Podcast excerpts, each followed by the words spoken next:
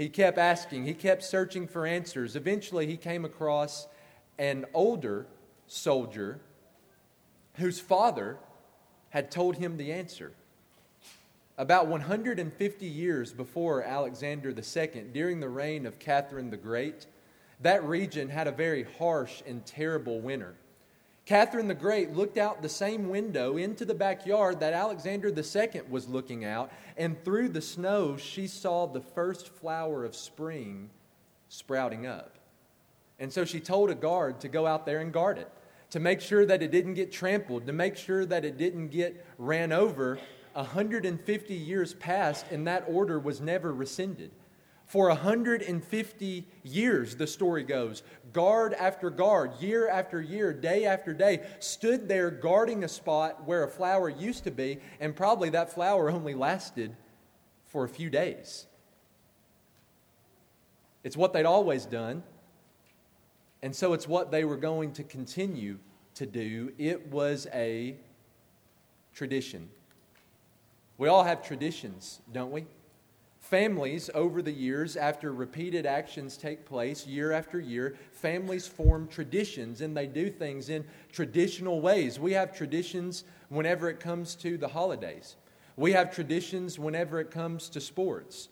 We have traditions when it comes to cooking. Have you ever heard or seen family recipes being passed down throughout the generations or doing this in the kitchen in this particular way. We all have traditions in a lot of different areas of our lives. We also have traditions in religion. We have traditions in the church. So, as we look at this story tonight in Mark chapter 7, verses 1 through 13, we're going to see a conversation, really a conflict taking place between Jesus and the Pharisees that's going to help us to interact with that reality over the next few minutes. As we look at this section of Scripture, first, we're going to walk through the story and we're going to summarize the story. We're going to see what takes place in Mark chapter 7, verses 1 through 13. And then once we walk through, summarize the story together, once we look at the details of this specific section of Scripture, we'll come back together at the end and see how this can apply in our lives. We'll see how this can apply in our relationships with God, our relationships with one another, and our relationship with the church of our Lord. And so, if you're there in Mark chapter 7 and verse 1, let's notice this story together. The Bible says, Now when the Pharisees gathered to him, talking about Jesus, oftentimes throughout the Gospel of Mark, we've seen this. We've seen the Pharisees coming to Jesus, having conflict with Jesus. But notice here, this is not just the local Pharisees. This is not just the local religious, Jew, Jewish religious leaders in the area, in the region of Galilee. The Bible says in verse 1 that they came with some of the scribes who had come from Jerusalem. If we were to put that into business terms in today's time, it would be like sending somebody from headquarters to a particular branch or store or restaurant. These scribes, these Pharisees from the city of Jerusalem would have been the authority. They would have been the leaders, they would have been the best of the best in this religious community. We've seen them come to Jesus before, haven't we? If you go back to Mark chapter 3, Jesus has a conversation with the Jewish religious leaders from Jerusalem whenever they said to him, You're casting out demons by the power of the prince of demons. And Jesus there has a conversation about the blasphemy against the Holy Spirit. Now they're back.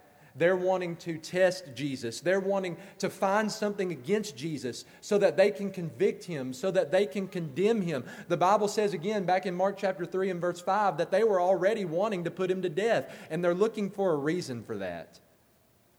They find a reason, don't they? Verse number 2. Now, when the Pharisees gathered to Jesus with some of the scribes who had come from Jerusalem, they saw that some of his disciples ate with hands that were defiled, that is, unwashed. Can you see the issue there? Can you see the problem? The Pharisees are looking not only at Jesus, but also at Jesus' disciples and saying that they didn't wash their hands before they sat down to eat. They ate with dirty and defiled hands. Why do we wash our hands before we sit down to eat? Usually, we wash our hands before we sit down to eat because we're concerned about hygiene. We're thinking about health. We want to get rid of all the germs on our hands.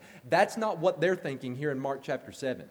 They're not thinking about hygiene. They're not thinking about health. They're not thinking about germs. In fact, they didn't even know what germs were back in this time. The reason that the Pharisees would wash their hands before they sat down to eat is so that they would continue to be ritually pure, that they would continue to be ceremonially clean. Now, think about it from their perspective. If you touch something unclean by accident, and then you sit down to eat without washing your hands and you grab the food and put it in your mouth, you're in a pretty bad situation, aren't you? And so the Pharisees would wash their hands before they sat down to eat. Verse number three tells us that they did this in a specific way. It wasn't just washing your hands, but it had to be done properly. The English Standard says that the Jews do not eat unless they wash their hands properly. In verse number five, the Bible says that they not only wash their hands, but they wash their cups, their pots, their copper vessels, and their dining couches so that they would continue to remain ritually pure and ceremonially clean. What does Mark call that? This practice of the Pharisees washing their hands before they sat down to eat, what does Mark call that? Starts with a T. He calls it tradition. It was a tradition of the elders. It was a tradition of the scribes, a tradition that had been passed down from rabbi to rabbi. It wasn't a commandment from God. In fact, if you go back to the book of Exodus and you look at the Mosaic law as a whole, which they would have been living under at this point, the only rule when it came to washing your hands in terms of ritual purity was for priests whenever they were about to make a sacrifice. This was not a command from God. This is not something that God had told them to do. This was a tradition that they had come up with themselves. We have to understand the worldview of the Pharisees. The Pharisees lived by two types of law. The first law was the written law, which is the Old Testament, the 39 books of the Old Testament, which we still have in our Bibles today. But they also had a second type of law, which they called the unwritten or the oral law. These were the traditions that were passed down by their rabbis, their teachers, their elders, their scribes. Washing their hands before they sat down to eat was not a commandment from God. It was not found in the written law, it was found in the unwritten law. It was a tradition. But they viewed the two as being on the same level. They viewed the two laws as being equal with one another. That's why they're jumping all over Jesus in verse number five. The Pharisees and the scribes asked him, Why do your disciples, Jesus, you're the teacher here, you need to assume some responsibility. These are your disciples. Why do your disciples not walk according to the tradition of the elders, but eat with defiled hands? Jesus responds to that question with a rebuke. But it's not a rebuke of his disciples. He doesn't turn to his disciples and say something like, You know, they're right. We should be doing this tradition. Why didn't you do that? You, you, know that we should be keeping up with all these different traditions that the Pharisees have. That's not what Jesus did. Jesus doesn't rebuke his disciples, he actually rebukes the Pharisees. He begins in verse 6 by calling them hypocrites. That word in Greek is the term that was used for a stage actor. Jesus looks at the Pharisees and says, You're just putting on a facade. You're fake. You're like an actor in a play. You're just putting all of this on for show. And we're going to see that hypocrisy as we continue. He says in verses 6 and 7 that Isaiah's prophecy was well fulfilled in them. He said, Well did Isaiah prophesy of you hypocrites, as it is written, This people honors me with their lips, but their hearts are far from me. Isn't that interesting? Something that Isaiah had said in the 8th century BC to a group of Jews still applied to the Jews in the 1st century AD standing in front of Jesus. He says, Oh, you honor God with your lips. It sounds really good coming out of your mouth, but your hearts couldn't be farther away from God. He says, Your worship is in vain. What does it mean for something to be in vain? It means it's nothing. It's useless. He says, Your worship is in vain. Your worship is useless. It's worthless. Why? Because you're teaching as doctrines the commandments of men. They had come up with these commands, like washing their hands before they sat down to eat. They had come up with all of these traditions, and they were treating those traditions as if they were doctrine directly come from God. They were treating their traditions and the commandments that they had come up with, the standard that they had put into place, with the standard that God had put into place. And Jesus takes issue with that. They have a heart problem and they have a truth problem. And then Jesus continues on in the, the rest of the text, verses 8 through 13, to talk to them about how they were leaving the commandments of God, verse 8, how they were rejecting the commandments of God, verse 9, how they were making the word of God void in their lives, in verse 13, so that they could establish and live by their own traditions. They were choosing their traditions over the word of God. They were choosing their traditions above God's commands. And Jesus actually gives them an example of how they do that. It's not just them washing, not washing or washing their hands before they sit down to eat.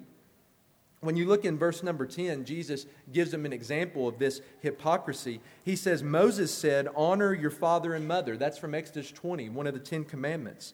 And whoever, this is Exodus 21, whoever reviles father or mother must surely die. There are two commands from God that are pretty, pretty plain, aren't they? They say what they mean honor your father and mother, and if you revile them, if you speak against them, you are worthy of death. Those are commandments that God had given in His Word. But notice what they had done. Verse 11, but in contrast to what God has said, but you say, if a man tells his father or his mother, whatever you would have gained to me is Corban, that is given to God, then you no longer permit him to do anything for his father or mother. Can you see the issue? God said, Honor your father and mother. That's a plain and simple command of Scripture. But the Pharisees said, in their traditional thinking, Well, if you tell your mom and dad that you're going to give all your money to God, then you don't really have to help them. You don't really have to honor them. You don't have to give anything to them. Jesus' conclusion is that you're rejecting and you're making void the Word of God in your lives for the sake of your own traditions so that you can establish the commandments and the traditions and the standard that you have created. And that's just one example of many, Jesus tells them in verse 13, many such things you do. So, this story is really a conversation that takes place between Jesus and the Pharisees that's all about tradition. It's all about upholding tradition above the Word of God. Jesus stands opposed to that. So now that we've walked through the story and we've seen some of the details of this story, let's seek out some application. Let's circle back around to our lives and see what we can gain from this story.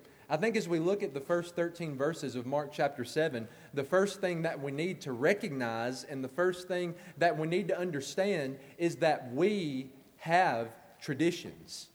Even though we try to base everything that we do on Scripture, even though we try to be as much like the New Testament church as we possibly can, as it's revealed in the pages of the New Testament, that doesn't mean that we don't have traditions. When you look at the churches of Christ as a whole, and even when you look at this congregation, when you look at any congregation, traditions exist. Let me give you just a few examples of that. And again, this list is not meant to be exhaustive in any way, but this is just designed to get us thinking. This is designed to get us talking about this topic. Number one, the preacher wearing a suit and tie. I'm going to ask you a question, but I'm not trying to be facetious in asking this question. Just think about it for a second. What color tie do you think Jesus wore whenever he went out to preach? When the Apostle Paul went out to preach, do you think he just wore a, a, a, shirt and tie, or do you think he put on a suit, or do you think he wore a sports jacket? Well, you know the answer, don't you? Ties, button up shirts, suits, sports jackets didn't even exist back then. When Jesus and the apostles went out to preach, they wore what they wore every other time during the day. And we're going to say more about that in just a second. The preacher wearing a suit and tie is a tradition that we've created, it's a tradition that has been passed down. You don't find it in the pages of Scripture, therefore, it's a tradition. While we're on the topic of clothing, let's talk about this one. What about wearing our Sunday best? Step into the New Testament world, step into the New Testament church for just a moment. The Christians in the New Testament that we read about probably would have only had per person one or two changes of clothing. They didn't have full walk in closets like we have where they could wear a different outfit every single day of the month. They had one or two changes of clothing. So, what did that mean? That meant the clothes they wore to the marketplace are the clothes that they worked in. And the clothes that they worked in are the clothes that they wore to worship God on the first day of the week. To my knowledge, the only place that the New Testament talks about the clothing that we're supposed to wear in worship is in 1 Timothy, the second chapter. And it, the only thing that it says is that we are to be modest. But then, if you dig into that idea of modesty in 1 Timothy 2, it's not the way that we oftentimes depict it. It's not wearing less, it's actually wearing too much in 1 Timothy 2. Paul's looking at a group of Christians who were wearing jewelry and flashy gold and they were braiding their hair. They were showing off how rich they were whenever they went to worship, and Paul takes an issue with that. And so, wearing our Sunday best, dressing to the nines on Sunday morning is a tradition that we have created and passed down. Number three, extending the invitation and the invitation song. I don't know about you, but I don't find anywhere in my New Testament where a preacher ends his sermon by saying, As we stand and sing. And then that's followed by where everyone stands and we sing an invitation song. It's just not there. It is a tradition that we have created. Number four, what about Sunday morning Bible class, Sunday evening worship, and Wednesday evening Bible study? Just hear me out on this one. Hebrews chapter 10 and verse number 25 says that we're not supposed to forsake the assembling of ourselves together. Then you go to scriptures like 1 Corinthians 16, 1 and 2, or Acts chapter 20 and verse 7. The Bible says the disciples came together on the first day of the week anything outside of that first day of the week gathering where Christians assemble to encourage one another and worship God seems to me to be traditional. What if we changed Wednesday night Bible study to Monday night Bible study? What if we had Sunday morning Bible class on Tuesday night? What if we didn't have Sunday morning Bible class? You couldn't condemn a congregation for doing that. Why? Because it's not laid out in the New Testament. It is a tradition that we have created, and it's a tradition that we have passed down. Now, while we're on this one, let me say something else. Let me tell you something that's not traditional, okay? Something that's not traditional, but something that's quite biblical is wanting to be with your Christian brothers and sisters every time they assemble together. You find that in Acts, the second chapter, where they were together not just Sunday morning, Sunday night, and Wednesday night, but they were together when? Every single day. They were in each other's homes. They were going to the temple together. They were praising God and having favor with all people, Acts chapter 2 says. And so, while some meeting times that we have might be more tradition based than scripture based, an attitude that says, I want to be with my brothers and sisters every time they're together is not tradition. That's actually very scriptural. Someone could look at that message and say, Well, good. Wednesday night Bible study is traditional. That means I don't have to go. Well, this isn't a question of whether you have to go. When was your relationship with Jesus ever a question of you have to do this? Isn't our relationships with Jesus based on the fact that we want to do this? That we want to worship Him. We want to worship the one who has created us and saved our souls. We want to be together several times throughout the week. It's not about a have to, it's about I want to. But we also need to recognize that some of the meeting times we have are traditions. Number next, number five, church buildings. Romans chapter 16 and verse number 5 says that the church at Rome met where? In a house. Church buildings are traditional. They didn't exist in the first century. Maybe sometimes we hear something like tattoos and piercings are a sin.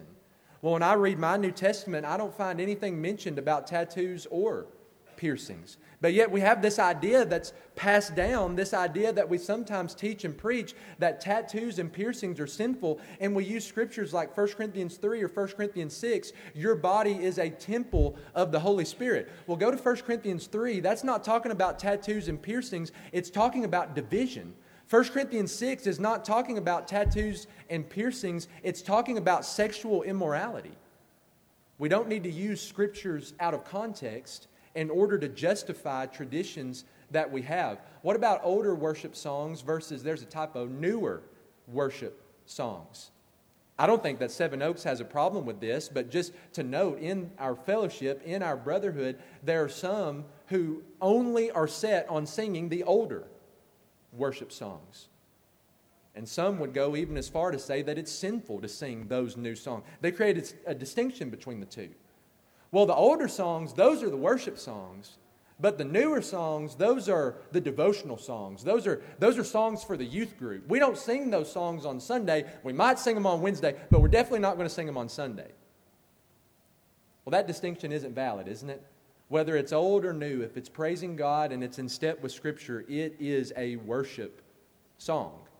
Think what happens is we sing those older songs time after time after time, and in people's minds, they become the only songs that we sing. We need to be wise. We need to demonstrate wisdom in distinguishing between Scripture and tradition. We need to recognize that we have traditions. Now, if you heard point number one, I need you to hear point number two as well, because this is equally important. We have traditions, but number two, traditions are not always bad, are they? Sometimes when we hear, oh, that's a tradition, well, we need to throw it out. We need to get rid of it if, if it's a tradition. Well, not necessarily. When you go to 2 Thessalonians 2 and verse 15, Paul says, So then, brothers, stand firm and hold to the what? The traditions that you were taught by us, either by our spoken word or by our letter. There, the word tradition is being used, but it's being used in a very positive context. He says you need to hold on to these traditions that we have passed down to you. Traditions are not always bad. Tradition is not always an ugly word. Sometimes traditions can help us to fulfill what Scripture teaches us to do. But then, going back to the other side of it, traditions can be bad. Traditions can be spiritually destructive instead of being spiritually helpful, and that can take place in a few different ways. Number one, traditions are bad whenever they negate God's commands. I think that's the main point, don't you, that Jesus is making to the Pharisees in Mark chapter 7, verses 1 through 13. Look again at verse number 8. You leave the commandment of God and hold to the tradition of man. That's an issue that Jesus takes up with. Verse 9, he said to them, You have a fine way of rejecting the commandment of God in order to establish your tradition. Verse 13, thus making void the word of God by your tradition that you have handed down. Traditions can be a good thing, but they are always a bad thing whenever they negate God's commands. Well, we've always done it this way. We've done it this way for years. My grandparents did it this way. That's not a very good rationale for why we do what we do, is it? You know what is a good rationale for why we do what we do? Well, why don't you turn to this book and we're going to look at this chapter and we're going to look at this verse? That's a good rationale for why we do what we do, a rationale, a thinking that is rooted in Scripture, that is rooted in what God has revealed to us. If tradition is ever elevated above God's command, if tradition ever causes us to leave God's commands or reject God's commands or make the Word of God void in our lives, then it's time to get rid of that tradition. We can't be like the Pharisees. We cannot teach as doctrine the commandments of men. We cannot negate what God has taught in Scripture for the sake of doing what we've always done.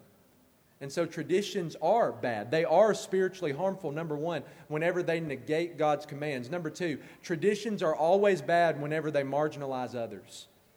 The Pharisees in Mark chapter 7 had their traditions, and they were going to look down on you if you didn't keep their traditions. If you weren't like them, if you didn't keep their traditions, then you couldn't be faithful to God. You couldn't be who God wanted you to be in their mind and in their teaching if you did not keep their traditions. Have you ever seen that kind of mindset in the church? Well, you can't be a part of us if you don't keep our traditions. You can't be faithful to God. You can't be who God wants you to be unless you do what we have done for hundreds of years. Sometimes the temptation might be we have this opinion, we have a tradition that we cling to, and we feel strongly about it, and we look down on other people whenever they're not living up to our standard. We look down on people, and it's not because they're not living up to God's word or God's commands or God's standard, it's because they're not living up to our traditions, the commands we have created, the standards that we have put in place. Whenever we use our traditions to marginalize other people, that is always going to be spiritually destructive. In Romans chapter 14 and verse 1, Paul says, As for the one who is weak in faith, welcome him, but not to quarrel over opinions. If God hasn't talked about it in his word, and it's in the area of opinion, I don't want to fight about it. I don't want to quarrel about that. I don't want to fight about traditions. Let's not use them to negate God's commands. Let's not use them to marginalize others. And then, number three, traditions are always bad whenever they are forced on other people. Isn't that what the Pharisees are trying to do in Mark chapter 7? They're trying to force their traditions on Jesus and his disciples back in verse 5. Why do your disciples not walk according to the tradition of the elders, but eat with defiled hands? They are trying to force the traditions that they have not only on Jesus, but also on Jesus' disciples. And of course, that is something that Jesus stands opposed to in this section of Scripture. I'm not saying you can't have an opinion, you can have your opinion, but don't force that opinion on anybody else. I'm not saying that you can't hold to a particular tradition as long as it's in keeping with the Word of God. But don't force that tradition on somebody else. We can have our opinions, we can have our traditions, but when we try to bind those on other people, that's when the problem comes in. Well, Brother so and so is my favorite preacher, and he always wears a suit and tie whenever he preaches, and so every preacher needs to do that. I wear my best on Sunday morning, and so everybody else needs to dress to the nines. Everybody else needs to wear their best on Sunday morning. Can you see the problem with that kind of thinking? Tradition is not always bad, but tradition becomes a bad thing when it negates God's commands, when it marginalizes other people, and whenever we force it on other people. Paul says in Romans 14 and verse 13 Therefore, let us not pass judgment on one another any longer. In context, talking about the area of opinion, he says, but rather decide never to put a stumbling block or hindrance in the way of a brother. Isn't that a good rule of thumb? I'm not going to judge you for the opinions that you have. You don't judge me for the opinions that I have. Instead, let's just decide to not make each other stumble. Let's just decide to not hinder one another as we strive to live faithfully to Jesus on a daily basis. Now, I recognize this is a big topic, and I recognize that we have only scratched the surface as we've looked at Mark 7, verses 1 through 13. But I hope that this text will get us thinking. I hope that these thoughts will get us talking. We have traditions in the church, and traditions are not always a bad thing. They can be a bad thing, though, if we do not keep them in their proper spot. We must walk in wisdom whenever it comes to deciphering between command and tradition. We need to know the difference between the two. But then you look at this lesson from another sense strip away all the traditions. What is our responsibility? Well, we want to be who God wants us to be. We want to live in the way that God wants us to live. We want to obey His word. We want to fulfill His commands. Let's take part in what I believe to be a really good tradition that we have extending the invitation, giving an opportunity for those who are lost to come to Christ. You have that opportunity now as together we stand and sing.